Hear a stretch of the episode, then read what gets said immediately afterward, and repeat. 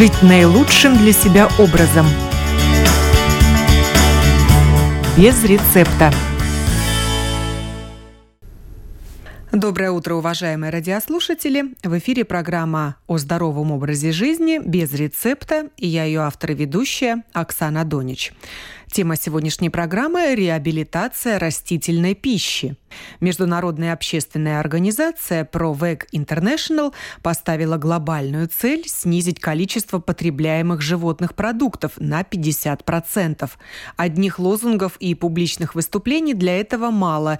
Нужны конкретные действия. Например, веганское меню для общепита – о том, какого прогресса удалось достичь в Германии, расскажет активистка этого движения, гражданка Латвии Елизавета Бухайм. Я работаю в бывшем союзе вегетарианцев Германии. Сегодня эта организация называется ProVeg International, потому что мы стали интернациональной организацией, и дочерние филиалы находятся в разных странах и Европы, и за рубежом. То есть в США, в Китае. Сейчас мы работаем над тем, чтобы основаться в Индии. То есть официально это международная организация, по типу как Greenpeace, можно, ну так примерно сравнить, неправительственная организация. И у вас есть миссия, расскажите о ней. Да, у нас есть миссия. Мы стремимся к тому, чтобы к 2040 году количество употребляемых животных продуктов снизилось на 50%. И обычно, когда мы называем эту цифру, то ну, очень часто как бы реакция «О, у меня забирают мой сыр или там мое мясо», то есть, ну, скажем, реакция защитная, это вполне нормально, естественный такой психологический феномен. Э, людям кажется, что это невозможно, что это недостижимо, но если мы посмотрим на данные, на статистику, то мы видим, что, например,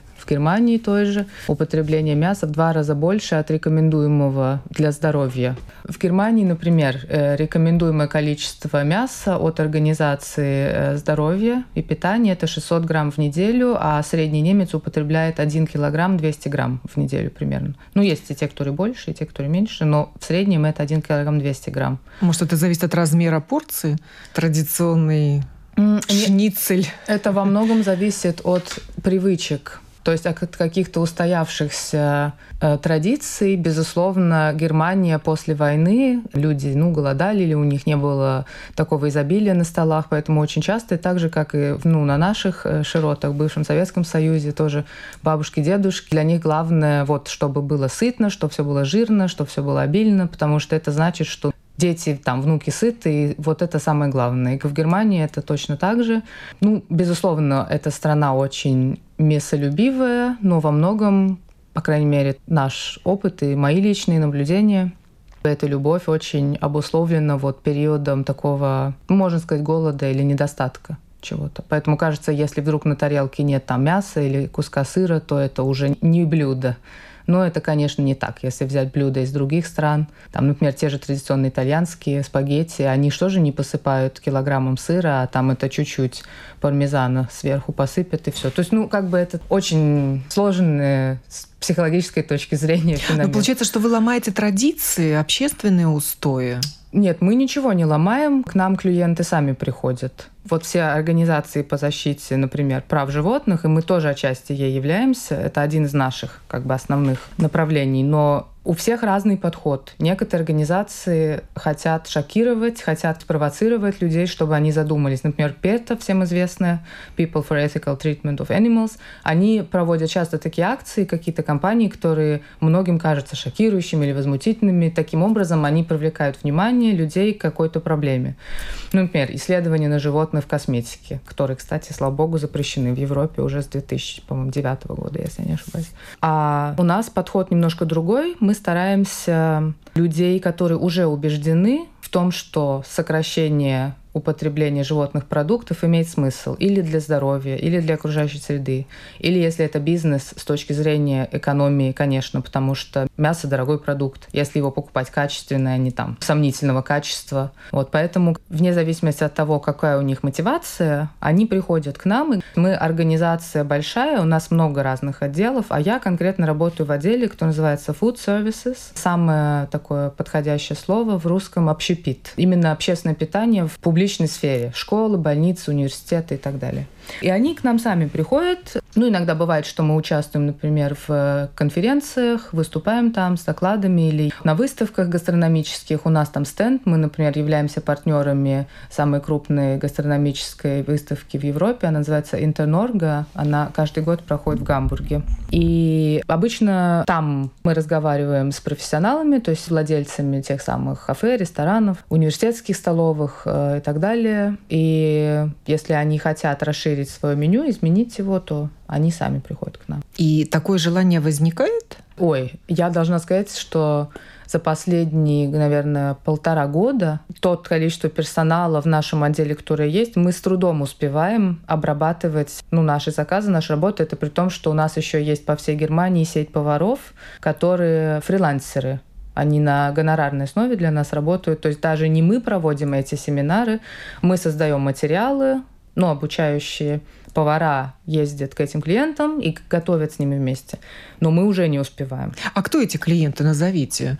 Что это mm-hmm. за организации? Да, ну, например, Deutsche Bahn, немецкая железная дорога. Все университетские столовые имеют, ну, такую организацию, она по-английски называется umbrella, типа как крыша, да, или... Зонтик. Зонтик, mm-hmm. да. Организация Зонтик, э, Deutsche Studentenwerke. Вот, и они управляют всеми столовыми студенческими. В Германии, вот, например, Deutsche Studentenwerke.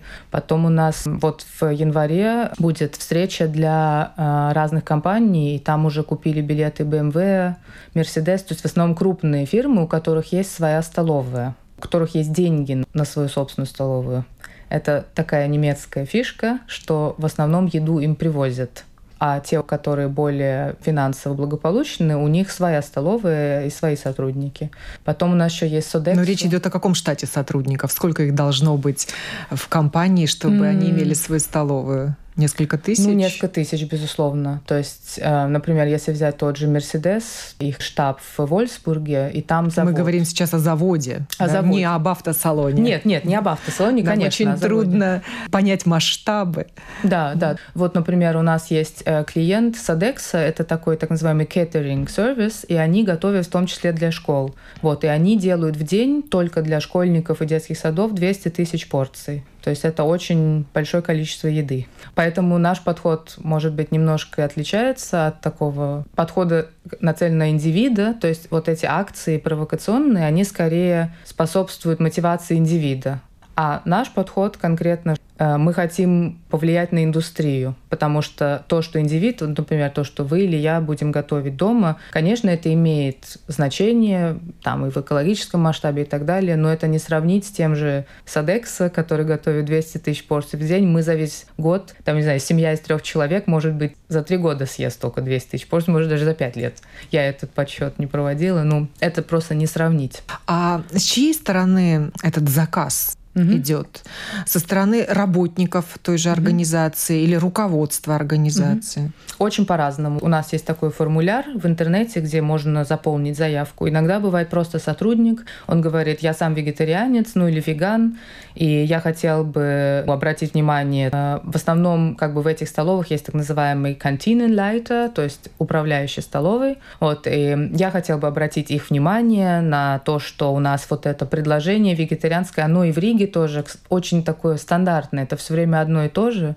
Конечно, о полноценном питании тут не может идти речь, если ты все время как вегетарианский вариант греческий салат. Я его уже видеть не могу. Или там винегрет. Ну, это как бы считается, ну ладно, мол, обойдутся. Вот. А, конечно, люди, которые вегетарианцы или веганы, или любые, даже если они, например, на диете по причине какой-то болезни, им, например, нельзя животные жиры из-за холестерина, они что же хотят вкусную еду, а не просто перебиться там этим греческим салатом или винегретом. Вот. Ну и бывает так, что сотрудник пишет, «Э, вот я хотел бы, ну, чтобы у нас было больше многообразия в меню, но более часто бывает так, Он что... пишет своему работодателю Нет, такое нам, пожелание? Нам, да. Как вы можете нам помочь? Вот э, что вы предлагаете? И я это передам своим коллегам. Но более распространенный вариант это когда тот самый вот э, руководитель столовой или гастрономии, так правильно называется, руководитель гастрономии, обращается к нам и говорит, вот у нас есть цель, например, наша фирма, ну возьмем ту же Deutsche Bahn, да, у Deutsche Bahn очень важная их цель быть как можно более экологичным. У них, например, все поезда, по-моему, в прошлом году перешли на экоэлектричество. Вот, и для них это очень важно для их публичного имиджа, и как бы в их корпоративные цели входит вот это вот желание как можно более экологичными быть. И они приходят и говорят, вот у нас, например, есть столовая, в которой э, мы хотели бы там допустим, каждый день предлагать параллельно к классическому меню, ну, к стандартному, еще одно вегетарианское, веганское. И очень редко, ну, тоже такое бывает, эм, есть в некоторых фирмах таких крупных человек, который отвечает за производственное здравоохранение, за производственный спорт, защиту от несчастных случаев и так далее. И питание тоже входит в производственное здравоохранение. Вот, и бывают такие тоже. То есть охрана здоровья уже на да, конкретном на рабочем месте. Да. Вот. И я бы сказала, что такие запросы от конкретных коллег, индивидов, это процентов 20, процентов, наверное, 70-60 это именно сотрудники гастрономии и другие сотрудники, то есть или вот это служба производственного здравоохранения, или там самый большой начальник какой-нибудь, или начальница. Это остальные там сколько осталось? 10%, 15%.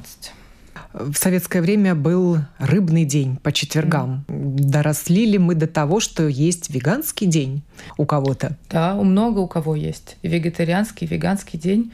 Э, тут Германия, может быть, не самый лучший пример, но это очень популярное такое решение в США.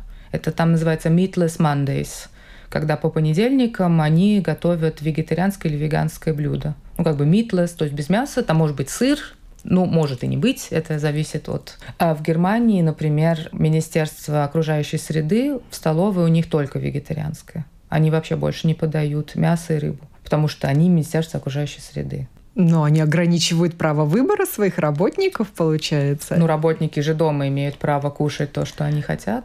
Их же дома никто не заставляет. А у себя в столовой они хотят таким образом как бы снизить свой экологический, ну как, этот отпечаток, по-моему, да, называется? След. Экологический след, да. И получается, что в этот веганский или вегетарианский день в меню нет никакого мяса.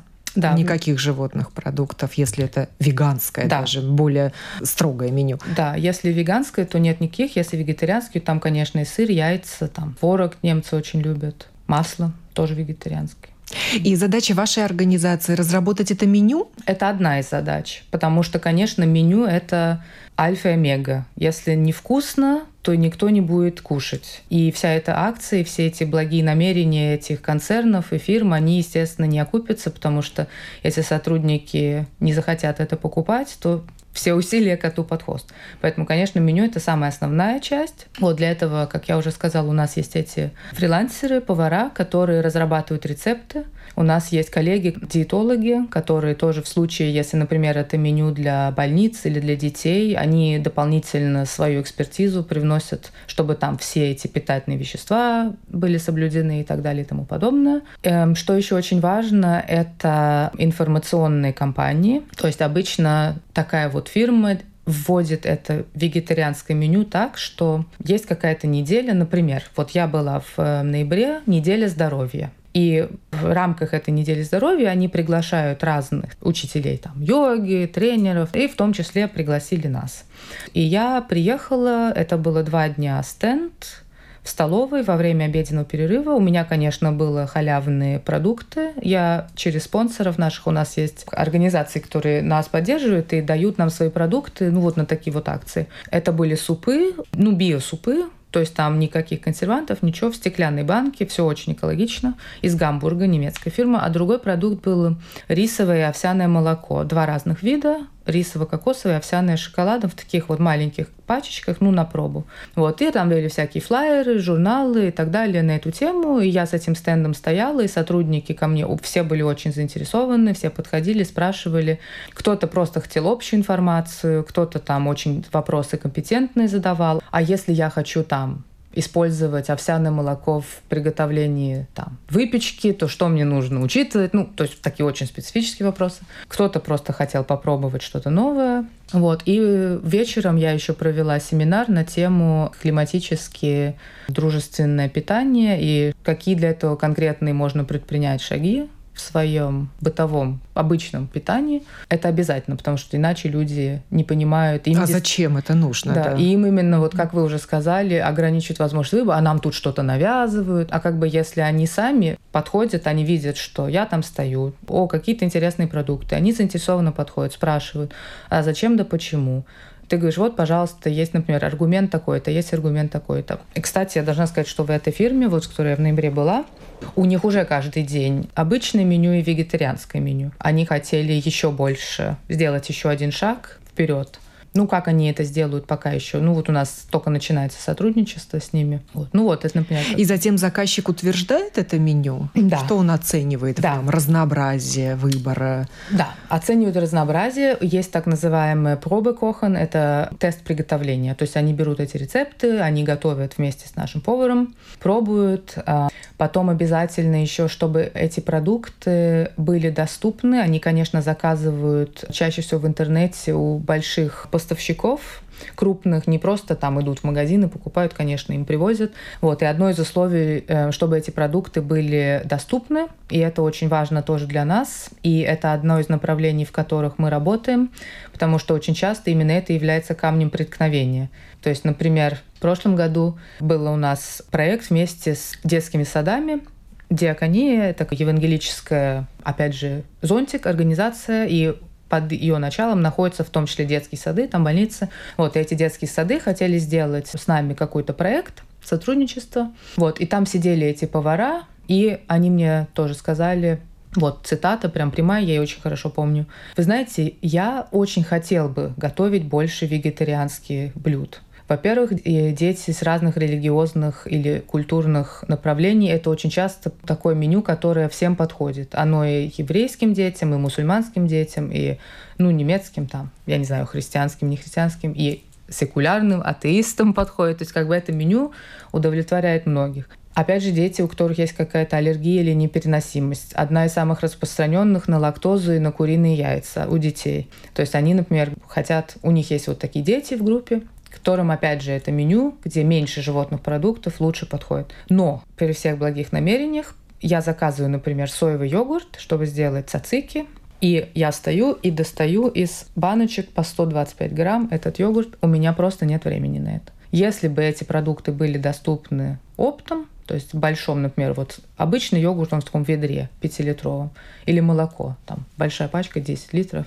Если бы они были доступны, то мы бы вообще даже не задумываясь бы перешли. То есть проблема не только в нежелании, желание-то есть, и понимание того, зачем это нужно есть. Проблема еще и в том, что индустрия пока еще не предлагает спрос и предложение, а пока еще не сочетается оптимально. Вот так, если можно сказать. В таких индустриальных масштабах это да, не предлагается. Да, да. Кто-то предлагает уже, но пока это еще не такое повсеместное массовое явление. А разрабатывает рецепты повар? Да, наши повара разрабатывают. Они все имеют опыт работы в гостиницах, в школах. То есть это не просто любители. И эти повара сами веганы и вегетарианцы? Или не э, обязательно? Это не обязательно. Они, в общем, должны быть открыты э, вегетарианской, веганской кухне. И очень многие у нас, например, вот э, я не знаю, какой правильный термин, опять же, латвийский, но флекситарианцы, то есть которые по желанию очень редко едят, например, мясо очень высокого качества, но в основном питаются вегетариански или вегански. То есть как бы они делают осознанный выбор. Вот мой муж, например, такой, что лучше я потрачу больше денег на качественный продукт, чем буду каждый день есть там солями какое-то непонятное. И вот эти повара, э, я новую недавно одну женщину наняла повара, она сама не вегетарианка, но она говорит, вегетарианская веганская кухня очень креативна, там очень интересные блюда, интересные сочетания, поэтому я с удовольствием ее готовлю, и она ведет курсы сама тоже для интересующихся. То есть это не обязательно условие. У нас есть чисто веганские, вегетарианские повара, которые сами, но Основной критерий — это они должны знать эту индустрию, понимать, когда люди готовят сотни, тысячи порций, как это работает. Это, конечно, не то же самое, что там у себя на кухне что-то делать. Вот и второе, они должны быть креативный, творческий подход иметь.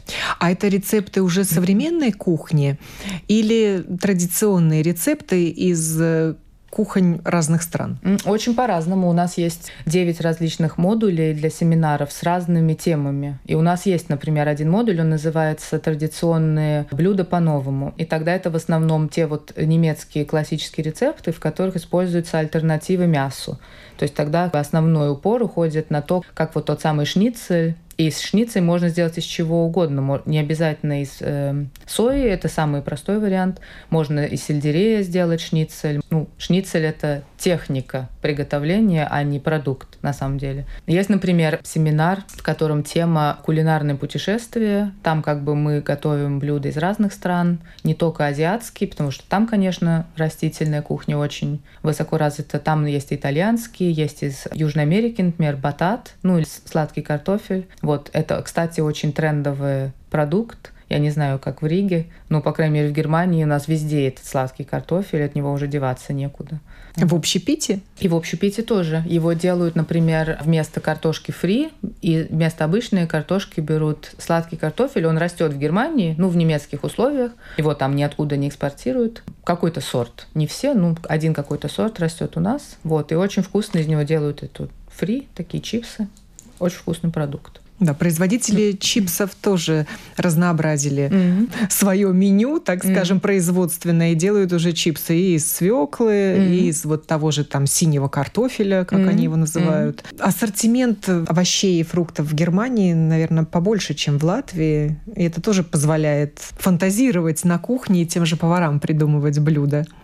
Я бы защитила тут родную Латвию, если честно. У нас эм, предложение овощей и фруктов очень стандартное. То есть есть, конечно, магазины, в которых есть интересные продукты. Ну, опять же, растительная кухня, она не обязательно экзотичная должна быть. Она может быть очень традиционной, вот там какая-нибудь зимой капуста, картошка, э, свекла та же, репа, фасоль. На основе этого уже можно очень много всего приготовить. Но в основном немецкие продукты такие очень всегда одно и то же. Вот у меня такое впечатление. Как раз если в Риге пойти на какой-нибудь базар, то там выбор, на мой взгляд, больше.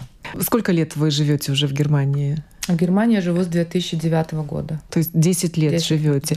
Вы заметили увеличение числа кафе, ресторанов веганской, вегетарианской направленности? Однозначно. Сто процентов. Особенно если в Берлине или в Гамбурге, но ну, в крупных городах, это вообще не проблема быть вегетарианцем или веганом. Что интересно, молодое поколение, э, то есть люди, ну, скажем так, начиная от 16 и заканчивая там 35, вот в этой вот такая большая возрастная группа, но тем не менее, вот там очень такое осознанное отношение к этой теме опять же, разные мотивации может быть. Есть, например, молодые родители, у которых дети, которые хотят, чтобы дети вели здоровый образ жизни, чтобы они были на чистой природе, чтобы там им ничто не угрожало. И поэтому они как бы выбирают такой путь. Они даже не обязательно 100% вегетарианцы или веганы, но они делают очень большой упор на растительные продукты, потому что они, конечно, очень полезны и, и так далее, и помогают там э, локальной экономике и все такое прочее вот если региональные покупать. Вот. Это, кстати, тоже в Германии тренд последних лет невероятный. Региональные продукты. Я не знаю, как в Латвии. У нас там просто везде все хотят знать страну происхождения. И это очень хорошо. Для Латвии это тоже характерно. Да. Такой потребительский патриотизм. Да. Особенно продуктов питания. Да, это очень хорошо и очень правильно. Потому что, конечно, когда там лежат в супермаркете эта клубника в феврале из Перу, то это не природе от этого сами понимаете, не лучше. Клубника это невкусная. Кому она вообще в феврале нужна, если она в июне вкусная у себя растет? То есть, да, рестораны, безусловно, предложения в супермаркетах очень. То есть у нас даже супермаркет там самого низкого уровня уже имеет свою веганскую линию, там овсяное молоко, соевое молоко, тофу, всякие там колбаски и так далее и тому подобное. Это отдельные стенды в магазинах? Не всегда. Часто бывает так, что молочные продукты и альтернативы растительные находятся в одном. То есть это холодильник, стена, и они находятся в одном холодильнике, но они разгруппированы, но тем не менее в одном. А некоторые разделяют, кто-то в каких-то супермаркетах там написано вегетарианские, веганские продукты, прям ну, чтобы сразу видно было издали. То есть это каждый магазин решает сам, ну, каждая сеть, как они их ну, продают, как они их предлагают. Ну и каждый ресторан, каждое заведение общественного питания имеет э, веганский, не знаю, комплексный там обед, предложение какое-то веганское. Не каждый, не каждый. Вегетарианский каждый. Веганский не каждый. Но есть очень классные примеры, скажем так, такое решение, очень нестандартные, очень интересные, которые служат примером того, как это может не только работать с точки зрения ну, экономической, финансовой, когда люди покупают, но и с точки зрения пиара самого ресторана. У нас есть такая пивная фабрика, Брло называется. Я думаю, что чешская ну, название не случайно, но я не знаю, что оно означает. Вот у них там не 30 сортов пива или что-то такое. У них есть свое меню. Оно тоже региональное, сезональное. И обычно как? Мы открываем меню, и сначала идут закуски, потом идут мясные блюда, там блюда из курицы, где-то вегетарианский отдел, ближе уже или к середине, или к концу, и в конце десерт. Они полностью революционно подошли к меню. У них первый блок на странице овощи, то есть так прямо написано, гемюзе, и там, например, э, тушеная в горшочке с белым вином цветная капуста или там э, тыква с карамелизированными лесными орехами, что-то такое. То есть как бы основа меню растительная, а мясо, сыр, оно является как экстра. То есть оно называется экстра, и если человек хочет заказать дополнительно, то есть он основное блюдо берет картошку, овощи и так далее. Он, и он дополнительно может взять мясо или, или сыр, или там что-то еще. То есть поменяли акцент. Поменяли То, что акцент. было гарниром, стало основным поменяли блюдом. Акцент. И этот ресторан, там просто у них не присесть. Просто не присесть. Потом у нас есть один ресторан тоже, как меня Zero Waste – веганский, который полностью старается исключить мусор из производства. Они забиты, эти рестораны. Там надо звонить, заказывать столик, туда нельзя просто зайти, вот прийти и поесть. Причем этот Zero Waste, он называется Фрея. Это высокая кухня. То есть там не просто вот стандартная картоха, там рис, а они делают эксклюзивные веганские блюда на основе сезональных региональных продуктов. Но это... А в чем тогда их э, безотходность, безупаковочность? Проявляется. Да. Ой, во всем. У них, например, салфетки тканые, как в хорошем ресторане, не бумажные. Вода, например, в бутылках и в, ну, не в пластиковых стаканчиках, а естественно, поскольку это, опять же, высокий ресторан. Потом они э, заказывают продукты в ящиках, не в пластике упакованные, а, например, те же овощи. Им эти овощи привозят из Бранденбурга, всяких там хозяйств, то есть как бы местных, на грузовике прям разгружают. Что еще? У них в туалете, например, там много примеров, это просто то, что мне в голову приходит. Эм, полотенца тканые, не бумажные. Вот, тоже, казалось бы, элементарно. Ну, вот такие маленькие полотенечки, и их можно бросить в корзину, и потом корзину, постирать. они их стирают mm-hmm. потом, да. Как в отелях в некоторых. Да, Примерно как в отеле. И тот же гостиничный сервис, наверное, перенимает э, вот эту ресторанную традицию с гостин... и тоже предлагает своим клиентам что-то похожее. Пока с гостиницы это вот одна из таких целевых групп, которые для нас пока еще новые, потому что в гостиницах очень такой стандартный консервативный подход. У них обычно вечером меню а-ля карт. Там еще бывают какие-то ну, решения. Предложения. Предложения. Да. Но завтрак в гостинице – это одно из основных критериев вообще выбора гостиницы для людей, чтобы они с утра, если, например, не, там, у них какая-то командировка, они хотят с утра подкрепиться, хорошо покушать. Вот. И очень часто там именно сыр, масло, ну, очень такое, скажем, большое изобилие животных продуктов, и очень мало растительных каких-то альтернатив. Максимум, что можно съесть, это булку и варенье потому что варенье всегда растительное. А в булке яйца могут быть? Эм, не в этих стандартных булках обычно нету яиц. Там максимум может быть типа молочный. Ну, это уже, знаете, это уже надо быть совсем. Вот, то есть, если я, например, где-то путешествую, я обычно звоню в эту гостиницу и говорю, добрый день, скажите, пожалуйста, у вас на завтрак есть какое-то предложение отличающийся от стандартного. Они там, например, говорят, да, у нас есть овсянка, ну там, вот. То есть надо просить, это как человеку с аллергией. Нужно заранее позвонить и попросить. И опять же, если возвращаться к нашей миссии, то мы хотим, чтобы это было нормально. Потому что далеко не веганы и вегетарианцы не, это не единственные люди, которые едят эти продукты. Если их не предлагают, их, конечно, не будут покупать. Но это такой рыночный этот феномен. Спрос и предложение должны встречаться в каком-то идеальном месте, чтобы вот как в этом Бурло, да, в этом ресторане, Там это отлично работает. И школы и детские сады. Вот насколько родители согласны, чтобы, например, в детском саду ребенка кормили веганской едой, вегетарианской, хотя бы даже раз в неделю?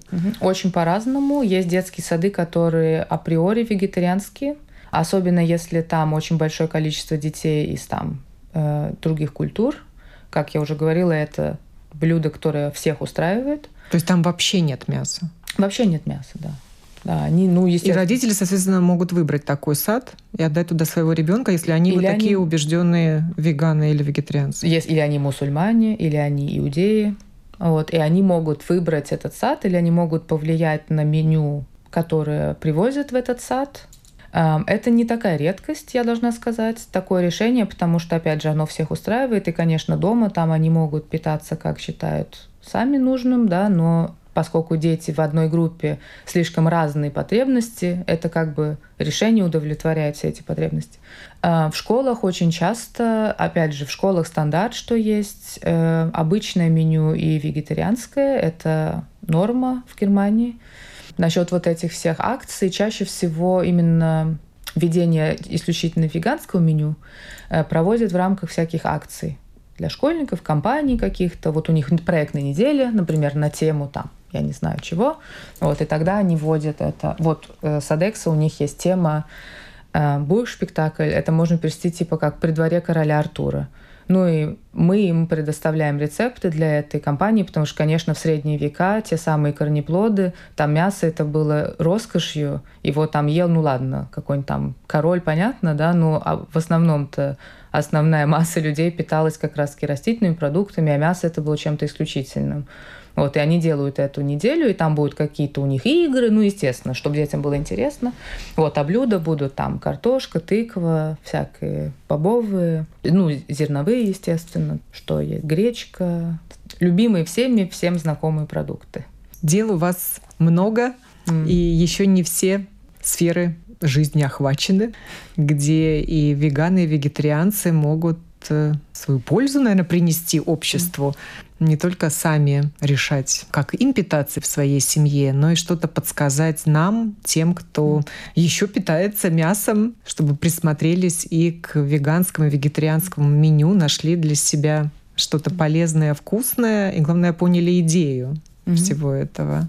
И главное, вот если я могу еще напоследок сказать, что очень часто действительно это вот защитная реакция и какой-то такой страх, что ой, меня хотят изменить, мне хотят что-то навязать как бы, опять же, это, ну, реакции абсолютно понятные, в ней ничего нет там странного или постыдного, но очень часто бывают, конечно, исключения, когда есть какие-то активисты, которые громкие, которые там в социальных сетях. Они потому и всем известны, и всем знакомы, потому что они громкие, они чаще всего делают какие-то там экстремальные вещи. Но в основном никто никого не хочет обратить я, опять же, а говоря от имени нашей организации, мы не стремимся никого обратить. Там, вот меня иногда спрашивают, а что, ваша цель всех сделать веганами? Ну, естественно, это нереалистично, что все в мире будут веганами. Это было бы, может быть, с точки зрения экологии прекрасно, но это, опять же, нереалистично. Нет, мы хотим людям показать, что это альтернатива. Это не диета в таком плане, это не то, что ты от чего-то отказываешься. Ты можешь сам решить, сделать выбор – Сегодня, например, я использую это, и никто у меня мою котлету завтра не отнимет. А сегодня я могу съесть там, я не знаю, тыкву с теми же самыми орехами, допустим. И это будет также вкусно, и одно не противоречит другому. То есть как бы если на чем-то написано веганский продукт, это не значит, что его не может есть тот, кто не веган. Мы все едим фрукты, овощи, хлеб, крупы, картошку и так далее и тому подобное то часто это просто такой страх, что меня хотят изменить, мне хотят что-то навязать. И предубеждение что это не мой образ жизни. Да, что это не мой образ жизни, при том, что, между прочим, мамы из э, постсоветского нашего пространства, наоборот, с точки зрения здорового питания, гораздо более осознанные, чем те же немецкие мамы. И они детям гречка, там эти овощи, капуста и все каши эти разные, каши разные и так далее. То есть это не такое что-то экстремальное, странное, новое, а на самом деле это внедрено в очень многие культуры. Просто как бы вот под влиянием событий там последних ста лет наши пищевые привычки очень сильно качнулись в другую сторону. Вот, и мы хотим, чтобы они снова вернулись в какое-то равновесие. Спасибо Елизавете Бухайм за интересный рассказ о том, как веганы, вегетарианцы Германии рассказывают обществу, что можно питаться по-другому. Пожалуйста. Программу провела Оксана Донич. Будьте здоровы.